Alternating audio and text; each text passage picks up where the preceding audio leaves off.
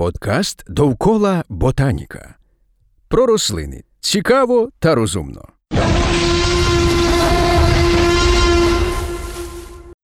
Хімічна зброя грибів. Хімічна зброя це не вигадка людини. Уже давно за допомогою невеликих молекул вторинних метаболітів гриби захищаються, нападають, передають сигнали іншим організмам та іноді навіть кардинально змінюють їхню поведінку.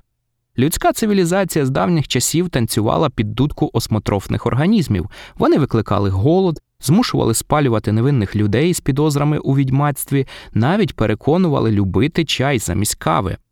Потужна зброя в арсеналі грибів псилоцин та його фосфорильований попередник псилоцибін, агоністи рецептора серотоніну.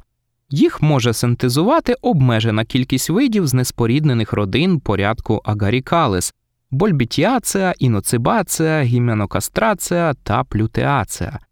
Галюциногенні гриби мають довгу історію ритуального використання, особливо в Мезоамериці, і були каталізатором культурної революції на Заході всередині ХХ століття. Псилоцибін був описаний і синтезований у 1958 році Альбертом Гофманом, а потім був розшифрований його шлях синтезу у гриба псилоцибе кубенсіс.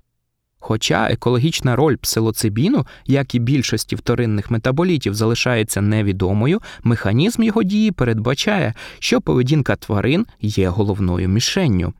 Команда вчених на чолі з Джейсоном Слотом провела пошук кластерів генів, що відповідають за утворення псилоцибінових алкалоїдів. Вони розшифрували геноми трьох грибів, які містять псилоцибіни: псилоцибе ціанензис, гімнопілус ділепіс та Панелопус циненсіс. Всі вони представляють різні філогенетичні лінії. Потрібні кластери генів були знайдені, і оскільки три види не є близькими родичами, то вчені запідозрили, що в поширенні інструкцій щодо виготовлення псилоцибіну у середовищі агарикальних грибів винні явища горизонтального переносу генів. Це тоді, коли спадкова інформація передається не нащадку, а якомусь іншому організму.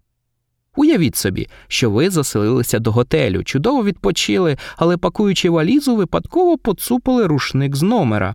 Ви попрямували до іншого міста і зупинилися в іншому готелі, а виселяючись з номера, забули в ньому цей позичений гаджет для витирання тіла.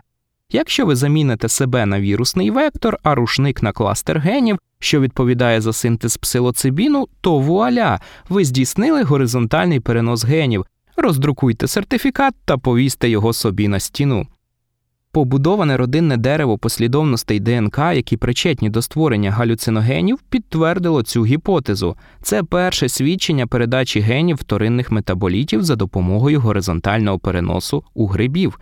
Тим більше дивно, що це свідчення знайдено у шапинкових базидієвих грибів, у яких такі явища є доволі рідкісними порівняно з тими ж сумчатими або асковими грибами. Автори вважають, що псилоцин та псилоцибін відіграли вагому роль у становленні дереворуйнуючих грибів. Ця екологічна ніша відкрилася 380 мільйонів років тому у дивонському періоді з появою великої кількості стовбурів перших деревних організмів. Ферментні стартапи агарикоїдних грибів дозволили їм вийти на ринок сапротрофів та відкрити купу філіалів у вигляді нових видів родів та родин. Другим поштовхом до радіації агарикоїдних грибів стала поява мегафауни, гігантські представники якої пожирали масу рослинної їжі. За поживні ласощі у вигляді відходів цих тварин розгорнулася запекла боротьба між грибами та безхребетними тваринами. І тут в нагоді стали речовини, що змінюють поведінку комах. Особливо вразливими перед дією галюциногенів були терміти, адже збір їжі в цих тварин передбачає тонку кооперацію між представниками різних каст. Але якщо ланки комашиного соціуму випадають через вплив псилоцибіну, то цей левіафан падає переможеним учасником еволюційної боротьби. Також відомо, що псилоцибін пригнічує харчову поведінку плодових мушок, а значить, більше поживної органіки залишається самим грибам. Не будь злюкою, вивчай ботаніку.